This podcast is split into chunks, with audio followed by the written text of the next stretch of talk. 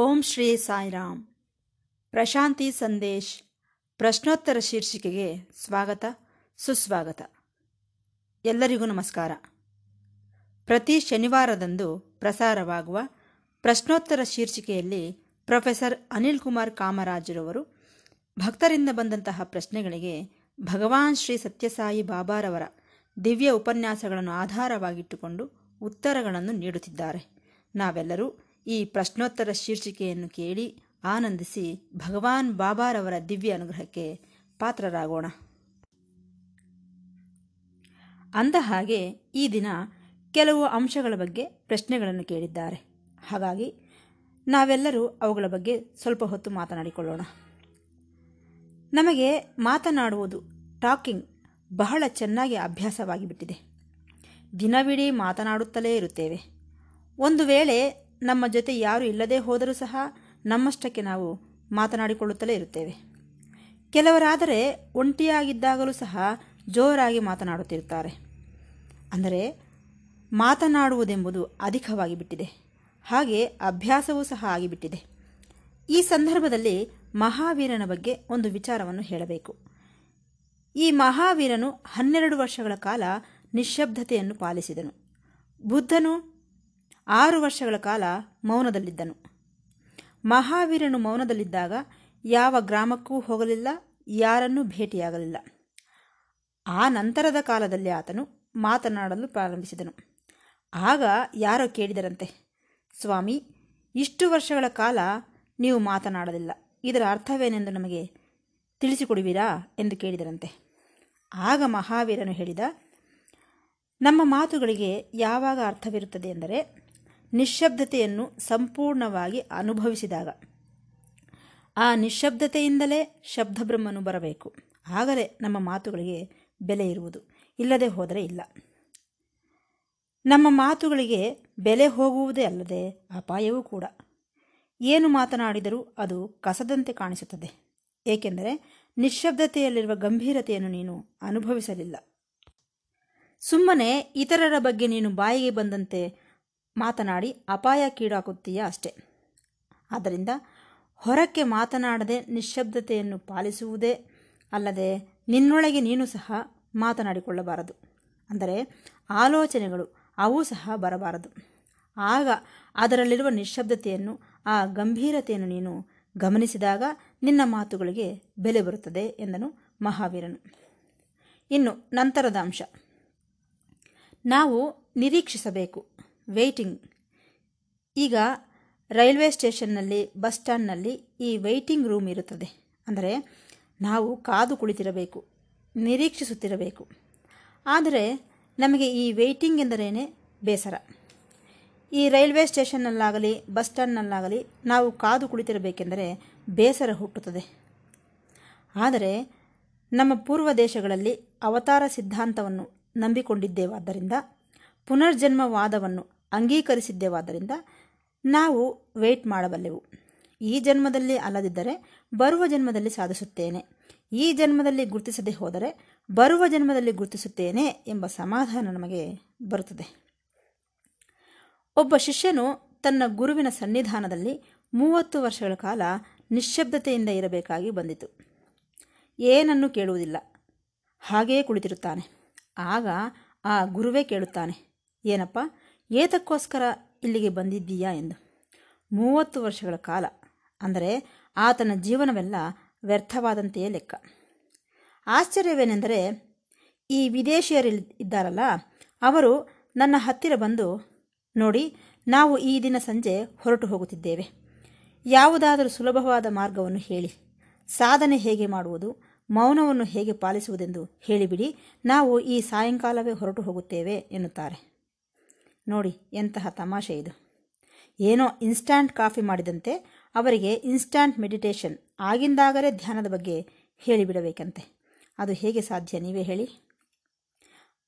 ಅದಕ್ಕೆ ಎಷ್ಟೋ ತಾಳ್ಮೆ ಇರಬೇಕು, ಎಷ್ಟೋ ಪ್ರಯತ್ನಿಸಬೇಕು. ನೀನು ಆತುರ ಪಟ್ಟಷ್ಟು ಇನ್ನೂ ಹೆಚ್ಚು ಸಮಯ ಬೇಕಾಗುತ್ತದೆ, ನೀನು ಅನುಭವವನ್ನು ಪಡೆಯುವುದಕ್ಕೆ. ಆದರೆ ಒಂದು ವಿಚಾರವನ್ನು ನೆನಪಿಡಿ. ಯಾವತ್ತೂ ಕೂಡ ಈ ಆತುರತೆ ಇರಬಾರದು. ನಿಧಾನವೇ ಪ್ರಧಾನ.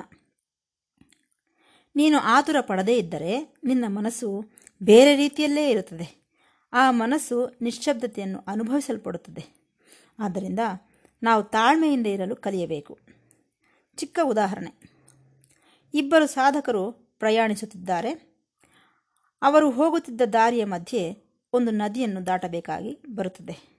ಅದರಲ್ಲಿ ಒಬ್ಬನು ಮುದುಕನು, ಇನ್ನೊಬ್ಬನು ಯುವಕನು. ಸರಿ ಇಬ್ಬರು ದೋಣಿಯನ್ನು ಹತ್ತುತ್ತಾರೆ.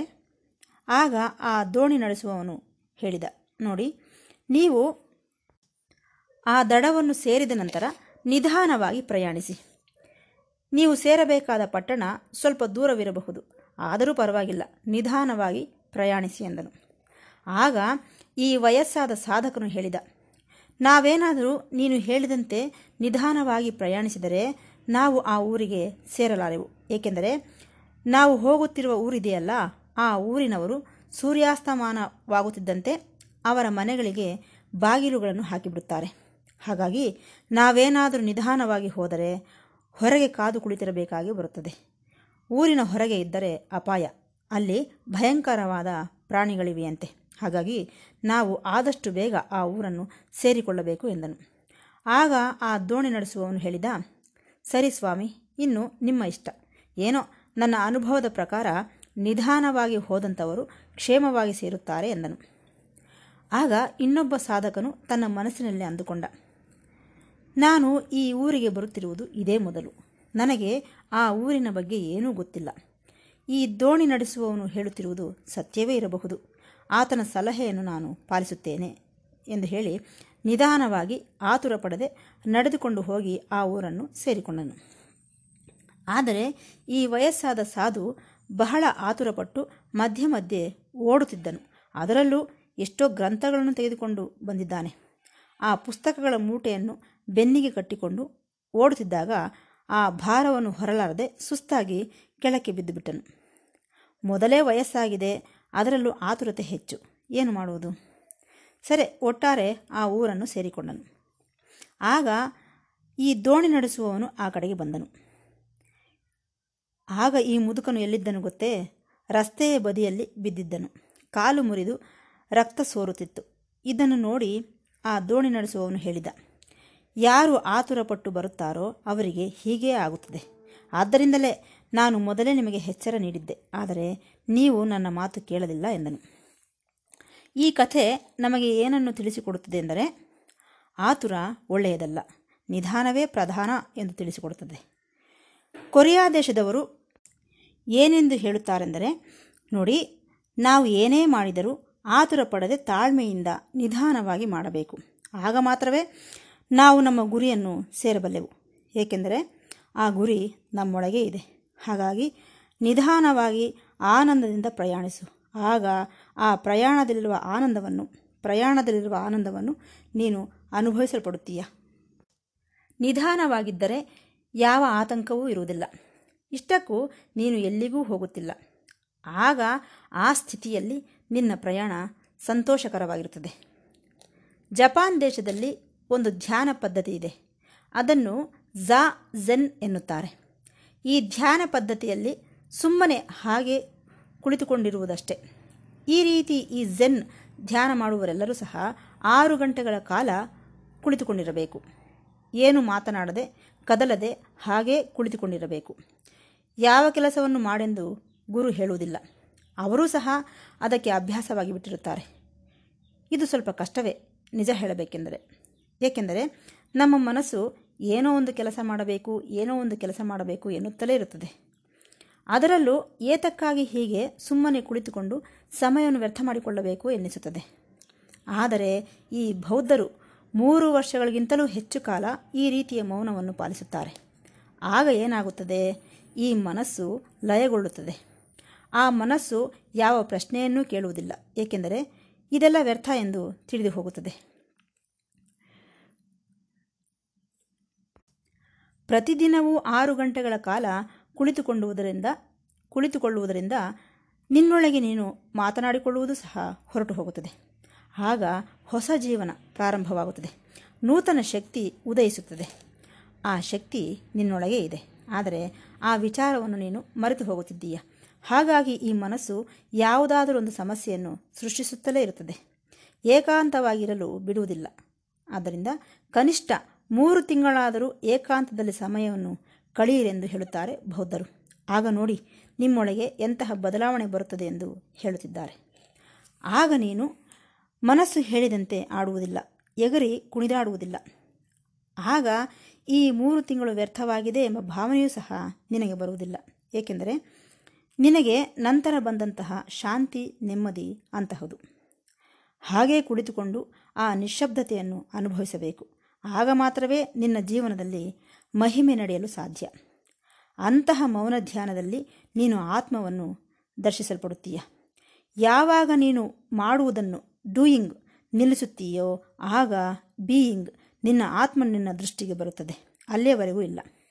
ಆದ್ದರಿಂದ ಈ ಪ್ರಶ್ನೋತ್ತರ ಶೀರ್ಷಿಕೆಯಲ್ಲಿ ಸ್ವಲ್ಪ ಸ್ವಲ್ಪವಾಗಿ ಇಂತಹ ವಿಚಾರಗಳನ್ನು ಹಂಚಿಕೊಳ್ಳುವುದು ಬಹಳ ಅವಶ್ಯಕತೆ ಎಂದು ನಾನು ಭಾವಿಸುತ್ತಿದ್ದೇನೆ. ಆ ದೃಷ್ಟಿಯಿಂದಲೇ ಈ ವಿಚಾರಗಳನ್ನೆಲ್ಲ ನಿಮ್ಮ ಹತ್ತಿರ ಹಂಚಿಕೊಳ್ಳುತ್ತಿದ್ದೇನೆ ಎಂದು ಹೇಳುತ್ತಾ ಈ ಭಾಗವನ್ನು ಮುಕ್ತಾಯಗೊಳಿಸುತ್ತಿದ್ದೇನೆ. ಮತ್ತೆ ಭೇಟಿಯಾಗೋಣ.